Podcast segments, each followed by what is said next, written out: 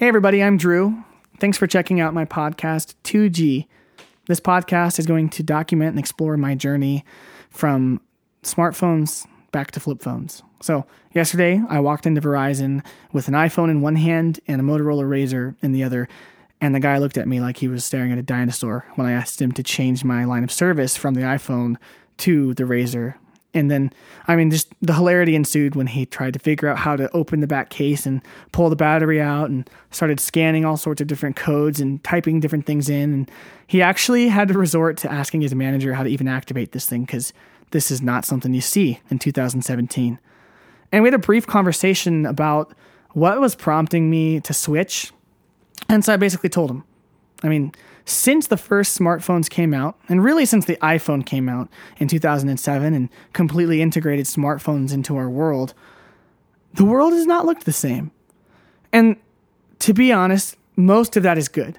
We can communicate with people from across the world in a small little screen that fits in our pocket. And we can send them information, we can read news articles, we can look up restaurants and directions to all sorts of places and we can snap photos and document our entire life and share it with the people we love. I mean, the human race has never experienced this level of interconnectivity before, and it is a good thing. Yet, like every innovation that humans come up with, it brings a whole host of good things, and yet also it brings some detrimental things as well.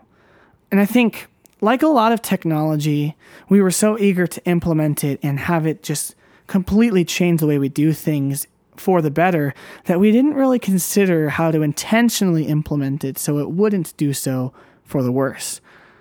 And I don't want to sound like some neo Luddite who's saying that smartphones are the worst thing that ever happened to us and we all should go back to the 1800s and churn butter. But I do think it's worth looking at, at least before it gets too far away from us, how these little tiny computers might be affecting our entire lives.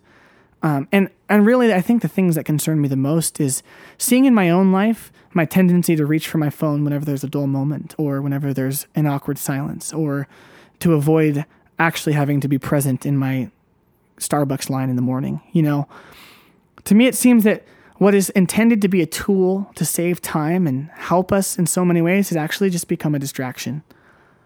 And I think if our busy interconnected world needs less of anything, it needs less distraction. And if it needs more of anything, it needs more connection. It needs more depth of relationship and it needs more people who are here. For me, I found that my phone started to do the opposite. It started to be a means of escape, a way of not actually being present in the world around me or the people that I cared about. See, the problem isn't the phones themselves, it's the way that we use them. So I want to explore how I can be more intentional with technology in my life, specifically my smartphone. And the way I'm going to do that is by removing my smartphone. I have this Razr now as my only means of communication with people.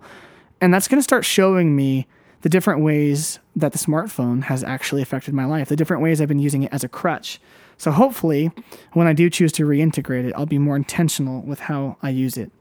And so that's what this podcast is going to be. It's going to be a journal of my thoughts um, it's going to be a journal of my experience. I'll talk about how it's going, what's been difficult, what's been good, and how it starts to change my perspective of what technology is and how we can best use it in our lives.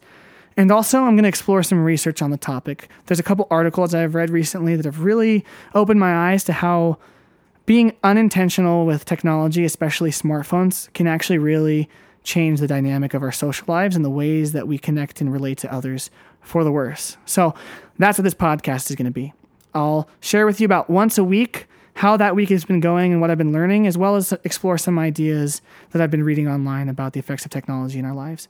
So hopefully you'll tune in and listen and maybe learn a thing or two. And who knows, maybe some of you will join me and go buy a Razr on Amazon and downgrade to a flip phone. Until next time, this is 2G and I'm Drew Lowen.